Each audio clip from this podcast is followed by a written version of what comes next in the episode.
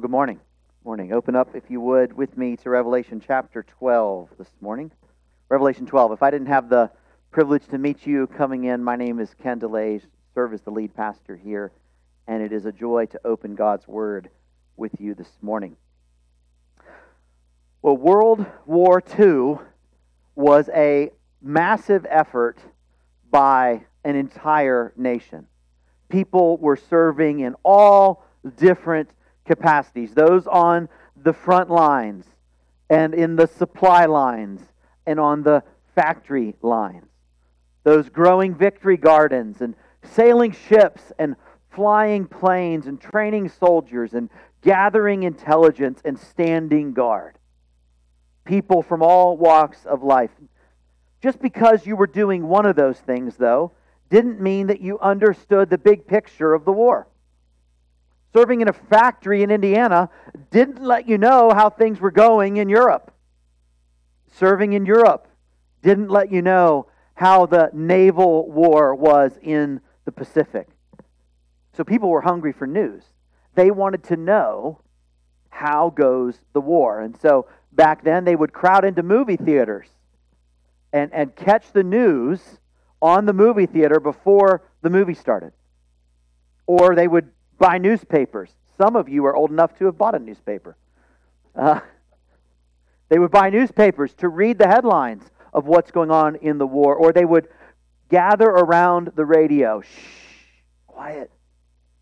President's about to come on, give an update on the war. It's a good picture for what we get here in Revelation chapter 12. It is an update on the war. It's an update on the war that is raging right now, a war that you are a part of. It's a war that's been raging throughout human history. It is the war of history, and it's a world war. And though you may be serving in it, that doesn't mean you necessarily know what's going on in the war. Though you might be busy raising kids and fighting sin and resisting temptation and working to God's glory and building a healthy marriage or waiting for a healthy marriage or serving or praying or giving or ministering or evangelizing. Just because you're in the war doesn't mean you know what's going on in the rest of the battle. It's a world war, after all. And so the Lord gives us this so that his servants can know what's going on that we can have hope as we fulfill the role that the Lord has given us in this war of history. So this morning, we get to gather around the radio. President of the United States is about to speak. Even better, our commander in chief is about to speak. The Lord God Almighty has an update for his servants on the status of the war let's give our attention to God's Word. We're going to look at the most of Revelation chapter 12, the first two paragraphs this morning. As is typical for the book of Revelation, especially if you haven't been here, typical for the book of Revelation is to teach through pictures, to teach through visions. And this one has two main characters. I'm going to just introduce them to you before we read. The first main character is is a woman, and she is a picture of the people of God. She's a picture of the people of God from, from every age of history, from the Old Testament to the New Testament to today.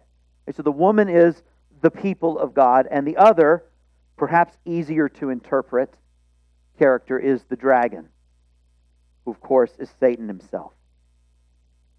With those brief introductions, let's give our attention now to God's Word. Follow along as I read Revelation chapter 12. And a great sign appeared in heaven a woman clothed with the sun, with the moon under her feet, and on her head a crown of 12 stars. She was pregnant and was crying out in birth pains and the agony of giving birth. And another sign appeared in heaven. Behold, a great red dragon with seven heads and ten horns, and on his heads seven diadems. His tail swept down a third of the stars of heaven and cast them to the earth. And the dragon stood before the woman who was about to give birth, so that when she bore her child, he might devour it. She gave birth to a male child, one who's, who is to rule all the nations with a rod of iron. But her child was caught up to God and to his throne. And the woman fled into the wilderness, where she has a place prepared by God in which she is to be nourished for 1,260 days. Now, war arose in heaven. Michael and his angels fighting against the dragon. And the dragon and his angels fought back, but he was defeated. And there was no longer any place for them in heaven. And the great dragon was thrown down, that ancient serpent who is called the devil and Satan, the deceiver of the whole world. He was thrown down to the earth, and his angels were thrown down with him. And I heard a loud voice in heaven saying, Now the salvation and the power and the kingdom of our God and the authority of his Christ have come. For the accuser of our brothers has been thrown down, who accuses them day and night before our God. And they have conquered him by the blood of the Lamb and by the word of their testimony. For they love not their lives even unto death. Therefore, rejoice, O heavens, and you who dwell in them. But woe to you, O earth and sea, for the devil has come down to you in great wrath, because he knows that his time is short. God's Word. So we begin again with our two main characters. And first, the woman. The woman is the people of God. She appears for us in verse 1 clothed in the sun, with the moon under her feet, and a crown of 12 stars on her head. Here is the people of God clothed in honor and dignity and, and glory worthy of the people of God. The, the 12 stars on her crown picture in the Old Testament the 12 tribes of Israel. And picture in the New Testament the 12 apostles of the Lamb. And she is about to give birth to a son. This one is spoken of in verse 5, and it's a key verse because it tells us what's going on. In verse 5, she gave birth to a male child, one who is to rule all the nations with a rod of iron. That phrase right there, to rule the nations with a rod of iron, is a quote from Psalm chapter 2. And it's the key to understanding what's happening here. So, that quote from Psalm chapter 2 is a quote about the Messiah. When, when, when the Lord says to the Father, when the Father says to the Lord, Ask of me, and I'll give you the nations for your inheritance. You will rule them with a rod of iron. And so here, here is the one who's coming to rule the nations with a rod of iron. In other words, here comes the Messiah. So, as we're trying to interpret this picture, this, this woman who is pregnant is, pre- is pregnant with Christ. This is a birth narrative of Jesus. This is Bethlehem. This is speaking of when he first came to earth. Now, we might be tempted to think, and understandably, that then the woman must be Mary because she's the one who gave birth to the Messiah. And of course, she was. But, but John is speaking in bigger pictures than this, than simply of the one particular woman who did give birth to the Messiah. He's speaking of the people of God throughout, particularly the Old Testament, as those who were pregnant with the Messiah throughout the Old Testament. Do you remember how things got started back in the garden? The serpent showed up in the garden, caused Adam and Eve to be tempted, and they fell. And God came and cursed the serpent and, and said that there would be enmity, hatred between him and the seed of the woman. that promise that God was going to send a Messiah through his people, through a woman, was then a promise that God's people carried for thousands of years. They, the people of God in the Old Testament, were pregnant with this promise throughout the Old Testament. And then the day finally came when the people of God, as it were, gave birth to the Messiah. He was born in Bethlehem. Let's introduce the second character again, the dragon. The dragon shows up in verse 3. A sign appeared in heaven, a great red dragon. He is the color of blood, he's the color of violence, with seven heads, ten horns, and on his heads, seven diadems. The numbers seven and ten are the numbers of completion and fullness. In other words, he comes with, with lots of wisdom and he comes with lots of authority. There's a, there's a world dominion pictured in the fact that he wears these seven different crowns. Now, he's not the rightful ruler. These are borrowed crowns, but they are crowns nonetheless. He then sweeps in and with his tail can take down a third of the stars in the sky. This is, again, this is a picture of his power. It's, it's limited power, it's a third of the stars. But hey, it's power. It's a third of the stars, right? There's a picture of this dragon is fierce. He's a world conquering, powerful, evil agent. Now, if we wondered who it was, maybe you picked up on it as we read through in verse 9. It tells us with no uncertain terms the great dragon was thrown down, the ancient serpent. That's a reference to the garden, right? When he came as a serpent. That ancient serpent who is called the devil and Satan, the deceiver of the whole world. Like, let's throw every synonym in there together so we understand exactly who we're talking about with this dragon. Okay, we've got our two main characters. What's the update on the war from this? The first one happens in the first paragraph, verses 4 through 6. Verse 4 The dragon stood before the woman who was about to give birth, so that when she bore her child, he might devour it. If you let that picture sit, sit for a moment, it is a terrifying picture. This woman is at her place of most vulnerability. She's, she's in the agony of birth pains. She's helpless and weak. And who attends her? Who attends her as she is about to give birth? It is no midwife. It is no nurse or doctor or loving companion. Here before her stands, in all of his terrible violence, a dragon set about to consume her child.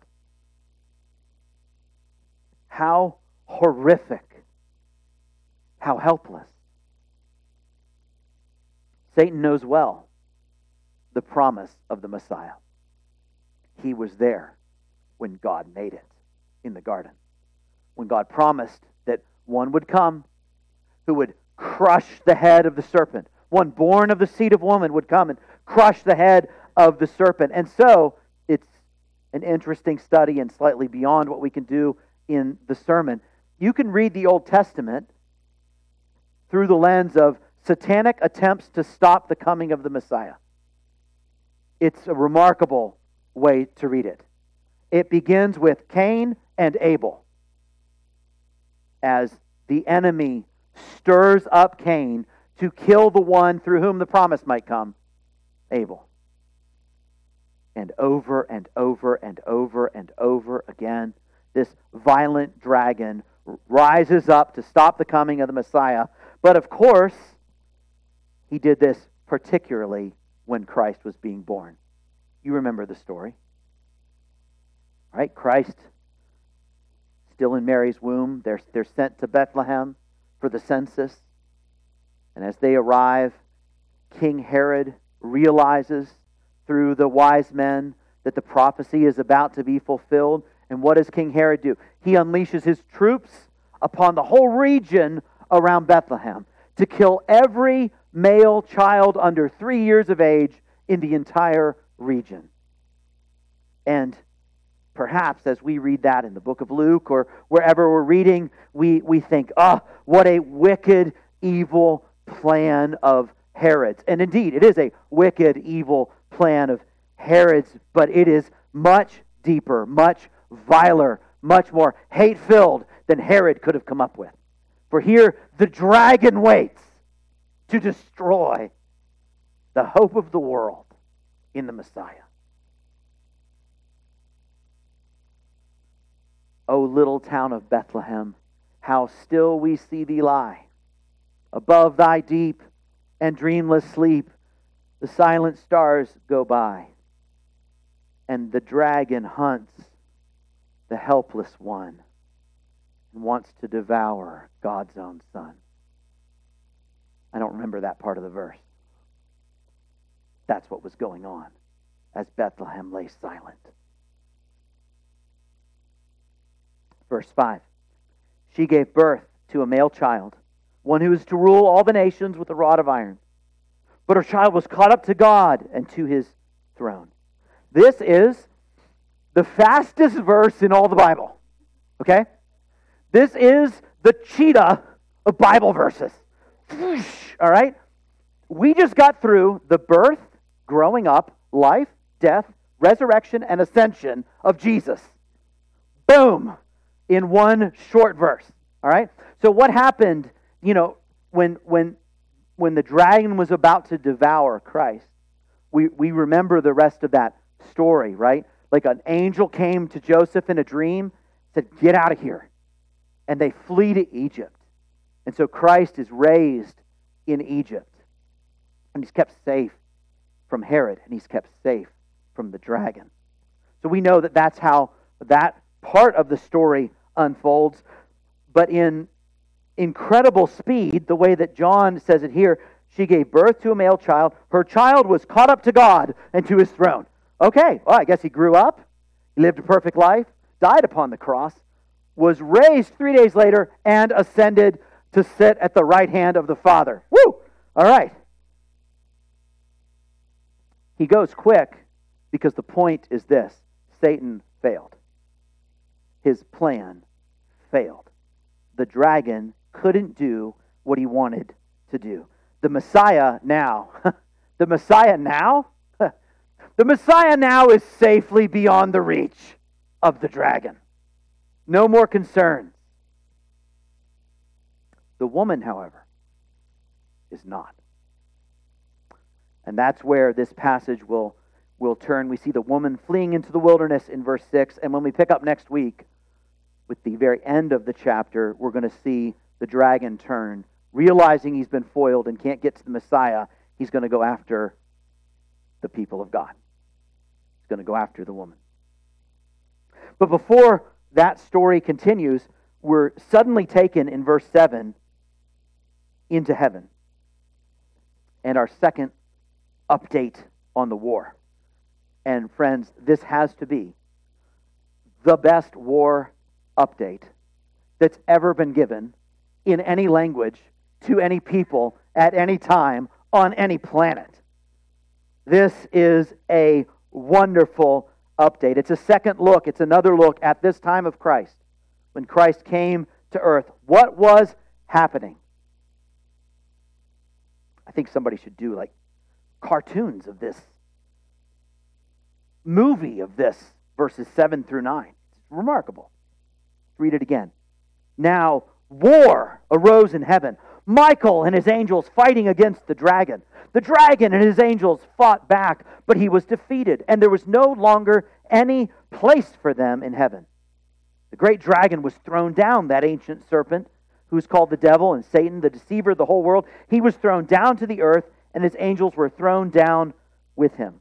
You can, you can picture that old timey newspaper, right? With the big block letters on the top in black and white War in heaven. Whoa! War in heaven just began. The news is that the archangel Michael leads the forces of heaven on an offensive attack. This is heaven going against the dragon. Heaven's on offense. Michael is on the attack. And the dragon, caught off guard, nonetheless fights back. But though he fights back, he is defeated. And in his defeat, he is thrown down from heaven. If you if you do this kind of thing in your Bible, you could underline the words thrown down, and you will find yourself underlining them five times in just a few short verses. He was thrown down, verse 9. He was thrown down, verse 9. His angels were thrown down, verse 9. And then again in verse 10. There had been a place for them in heaven up until this point. There had been a place. What? For the dragon in heaven until this point. If we want to understand what's happening here, we got to look back and say, wait, okay, what was the condition before this battle? Well, this battle made a change. What was going on before the battle? And, and here's the shocking but true reality. Before this battle, Satan had unfettered access to the throne of God. Unfettered. As, as the verse says a little bit later, he accuses the brothers day and night. Who does he accuse them to? God. The devil walks into heaven to accuse God's people of sin. We see it in two specific times back in the Old Testament. If you're familiar with the story of Job, at the beginning of that story, Satan comes into heaven from having walked to and fro on the earth, and he begins to accuse and slander Job. And God, God says, Have you considered my servant? Do you see how my servant loves me? And Satan He doesn't love you. Love you? He doesn't love you. He loves what you do for him. He loves the gifts. He loves the health. He loves the protection. You take that away, and he will blaspheme you to your face. This vile, accusing, slanderous speech about one of God's people. We see it again in the book of Zechariah when the high priest in a vision comes to stand before God. Zechariah chapter 3. And this guy, as would you and as would me, comes into heaven wearing filthy clothes, comes in wearing sin. It's clear that in light of the holiness of God, the high priest is hopeless. And that's particularly bad news because he's the high priest. So if the high priest is hopeless, everybody he's representing is toast. And and he stands before God and he walks in and like what is the worst thing you could see walking in wearing your own sin to the holy place before God? He walks in to find the accuser standing there with mouth full of hatred, ready to call out to God Justice is due against this one. Justice is due. Do you see his sin? Do you see what he's done? Rise up in your wrath and destroy your people, for they deserve it. Accusing day and night. Now he comes lying, he comes slandering, he comes exaggerating, he comes putting the worst possible spin on things, but the big problem is he comes with evidence. Who does he not have evidence on? Who can the accuser not rightly accuse? How hopeless is it for the people of God to have a prosecuting attorney at the bar of heaven? who knows exactly what they've done. For thousands of years, Satan had come into God's courtroom, appealing to God's justice against God's people. For thousands of years, he had launched his hateful accusations. For thousands of years, he had defiled heaven with his vile speech. And then, suddenly, newsflash, war in heaven. Satan thrown down. No more place. no more place. He can't go back. He can't accuse God's people. Suddenly, the accuser is on defense. Suddenly, the, the host of heaven standing so long, waiting to attack, so long unable to move forward, finally on the assault and instantly winning. He's hard pressed, he's pushed back, he's thrown down. So the headline doesn't really read war in heaven. The headline reads victory in heaven. And heaven erupts in praise. Verse 10. I heard a loud voice in heaven saying, Now the salvation and the power and the kingdom of our God and the authority of his Christ have come. For the accuser of our brothers has been thrown down, who accuses them day and night before our God. Now, now notice what happened. Michael, the archangel, the, the leader of the angels, he was the one who led the attack in heaven. He was the one who, who led the forces. But Michael is not the one being praised. God is the one being praised. Christ is the one being praised. The kingdom and the authority and the power of God and of Christ have come. This victory is not angelic, it is divine. Jesus secured the victory. Jesus did the main fighting. Jesus overthrew his enemies. Jesus established the kingdom and the power and the authority. Michael's action was not in winning the victory, it was just in enforcing the terms of the victory that Christ won. So, what is this all talking about? Friends, this is a captivating look at the cross of Jesus Christ. This is an amazing perspective. You've heard that it looked like Jesus was defeated, but in reality, he had won. Well, what did the victory look like? It looked like this. It looked like Michael pulling his sword out and going, Let's go, guys. We got to get these folks out of heaven. What victory is this? This is the victory of the cross.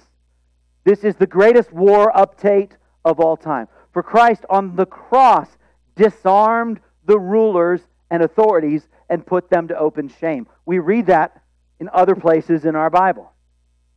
He changed the state of things. Something happened, something changed such that now his enemies are shamed and Christ has new authority. So when he rose from the dead and talked to his disciples, he said, All authority in heaven and on earth has been given to me. Why? Because of his victory on the cross. A victory then that Michael was able to walk in. I did it. Michael, get busy. Praise God.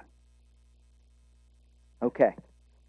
So, how, though, follow with me, how, though, did Christ, suffering for the sin of his people,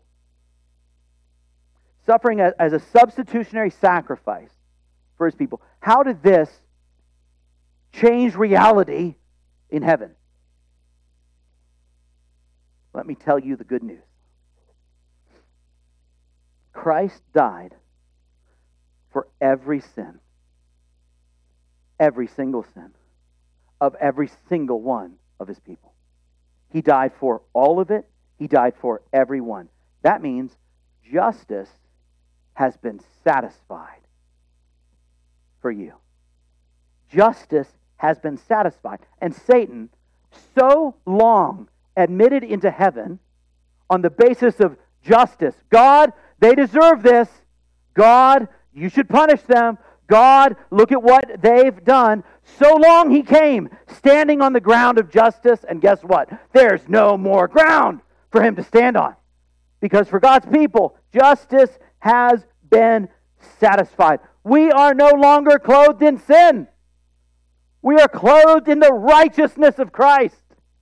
How can we be condemned wearing his righteousness? And if the devil would want, and he does, to bring back our old dead works and our sin to mind. Christ, the Savior, is standing there. The Lamb who for you was slain. And all he has to do is point to his hands. I paid for that already. Justice is satisfied for them. Satan has nothing to say against God's people. Nothing.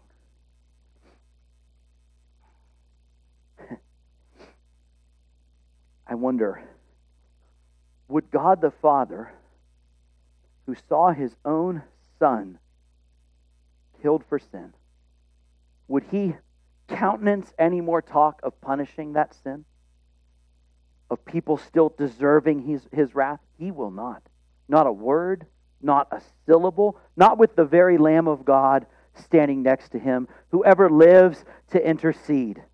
Accusation cannot be brought against the people of God in heaven anymore. Saints, rejoice in this. rejoice. Here's, here's, here's your work for the week. Rejoice. Rejoice in this. Uh, how many Christians are weighed down by their guilt, pressed down by their shame, long worried is the gospel enough for me? Did he really die for me? Struggling to believe that the gospel is for you. You know you still have an accuser, right? He doesn't get to speak in heaven. He does get to speak to you. Do you hear that voice? What's hard about that voice, just like when he spoke in heaven, is he's right sort of. And he spoke in heaven accusations against God's people. They came in wearing filthy clothes. He was right. And about you, friend, he's right as well. Yes, we've sinned. Yes, we've fallen short of the glory of God. But, and here's the other thing the Holy Spirit works to convict us of sin. And so we, weak Christians, are often pulled. This is hard to even say, hard to imagine. We have a hard time discerning the voice of the Spirit from the voice of the dragon after we've sinned because we know we're in the wrong. But listen, here's the voice of the Spirit come back to the cross. I'm enough for you. His sacrifice is enough for you. Here's the voice of the dragon hopelessness. He's hopelessness. Jesus died for other people. It's enough for other people. He's not enough for you. You're not in. If you were in, you'd be different. That's the voice of the dragon. That's the voice of the accuser. Friend, that voice has been silenced where it matters. And he can speak no more. So, church, when the voice of the accuser sounds in your ears, look again to Revelation chapter 12. Read the headlines of the newspaper. Gather again around the radio.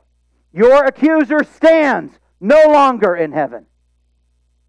He's been removed from the courtroom, disbarred from the courtroom. Was he right about you? Yes. But the courtroom's not empty. He's been replaced. He's not just been removed he's been replaced. Who is he replaced by? First John tells us. This is a go to war verse, friends. Okay? If anyone does sin, anybody? All right. If anyone does sin, we have an advocate. That's a courtroom word. If anyone does sin, we have an advocate with the Father, Jesus Christ, the righteous. So, here's the, here, here's the thing gone is the prosecuting attorney. Gone is the accusing attorney. There is now another attorney, a defense attorney, an advocating attorney. No longer is there one who stands in heaven, the accuser of sinners. Now there is one in heaven, the advocate for sinners. Glory to God. And he ever lives to intercede. He stands at the right hand of the Father to intercede on your behalf so that when you fall, he can call you back. Say, Come back to me. There is therefore now no condemnation for those who are in Christ Jesus. Who can bring any charge against God's elect? It is God who justifies. Who is to condemn? Christ Jesus is the one who died. More than that, who was raised, who is at the right hand of the Father, who is interceding for us.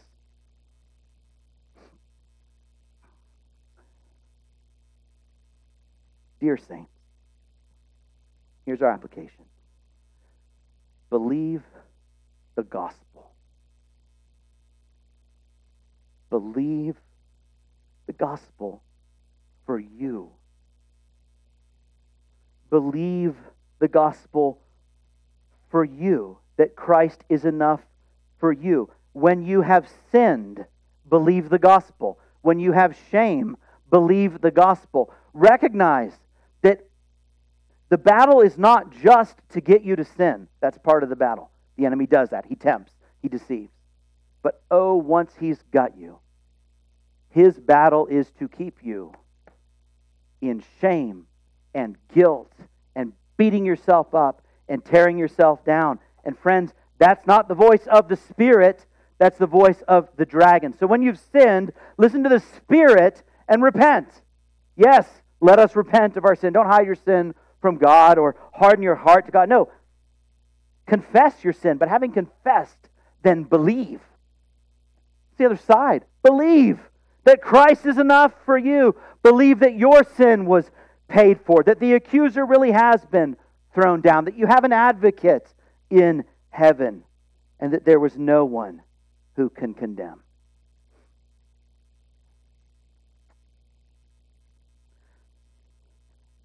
This is how we fight. And the war is not over. War update Jesus wins. Main battle was fought. Enemy thrown out of heaven. Glory to God. But that's not the last battle. There are still many battles. And in fact, as we're about to read again, the enemy was thrown from heaven. Bad, good news from heaven. Bad news to earth and he knows his time is short. He makes war on the people of God. And what do you think his strategy is? We're going to see several strategies in the next chapter and a half. I'll tell you one of them to keep you from believing the gospel, to keep you from believing that Christ is enough for you. That's what he wants to do. If the gospel is the power of God for salvation, what do you think the dragon is opposing? He is opposing the gospel of Christ, even in the heart of believers. And so, let's look at the last two verses. They have conquered him. They, speaking of our brothers and sisters in Christ, the people of God, they've conquered him by the blood of the Lamb, by the word of their testimony, for they loved not their lives even unto death. Therefore rejoice, O heavens, and you who dwell in them. But woe to you, O earth and sea, for the devil has come down to you in great wrath, because he knows his time is short. No longer can the enemy reach into heavens. Rejoice, O heavens. But woe to you, O earth. The war is not over. If anything, it has become worse for now the enemy is here in great wrath, realizing that his days are numbered. And he is after God's people. How do God's people win such a war as this? Verse 11 tells us exactly that. Verse 11 is written as though the battle's now over. How did God's people win? How did that happen? How did God's people conquer? Well, it tells us they conquered him by the blood of the Lamb and the word of their testimony. In other words, it wasn't their strength, it was Jesus' strength. They conquered by the blood of the Lamb and the word of their testimony. What's our testimony? Testimony is that, I'm a great sinner, but I have a great Savior. That, I'm, that I am a great sinner, but my, my accuser has been thrown down, and I have an advocate in heaven, Jesus Christ the righteous. How, how do God's people win against this enemy? They win by believing the gospel. They win by staying near to the blood of Jesus Christ. This is our testimony. Jesus is enough for you and for me. And we say that to each other in care group because we need the reminder. And we come in on Sunday mornings and we sing the gospel because we need the reminder. And we teach it to our kids because they need the reminder. And we tell the world because they need so desperately to hear it. This is our testimony. And it says that they love not their lives even unto death.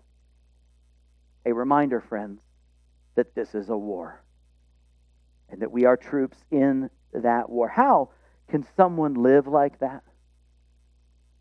Don't all people want to preserve their life? Like, who are these crazy saints that love not their life even unto death? Convinced it's not about simply not caring about our lives. It's finding something better to care for. It's finding a bigger love than simply loving our own lives. And that bigger love is Jesus Christ. That bigger, li- that bigger love is his name and his glory. And th- this brings it all together. How, how, do, how does one give their life for Christ?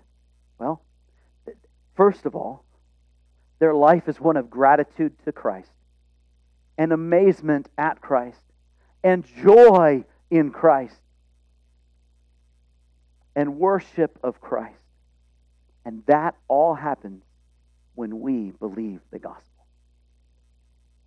That flows out of the heart that knows, I am in fact a great sinner. And he has in fact forgiven me anyway. Friend, that's, that's the fuel that the troops need for the battle. It's good for you fuel, too. It's the fuel that brings peace and joy and love to God and love to others and a life of gratitude. And it makes us ready and willing and able to live for Him and if He calls us to die for Him as well because He's worthy of it.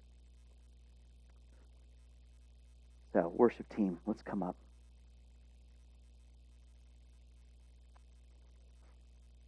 And we're going to close in prayer, and then we'll, then we'll sing together. But I want to close in prayer that the Lord would help us to believe what we've just been reading and proclaiming.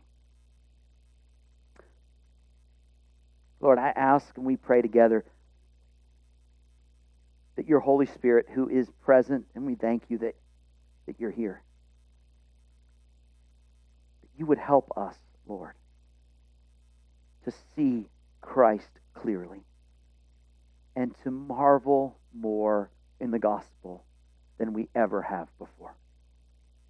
Lord, that we would be a gospel centered church not in name only, but fixated on, amazed at, and glorying in what you have done for us. Lord, wherever we're at in our love for you, in our gratitude for the gospel, take us one step further. That you would be glorified through our joy and our gratitude and our steadfast service in this war. We pray in your name.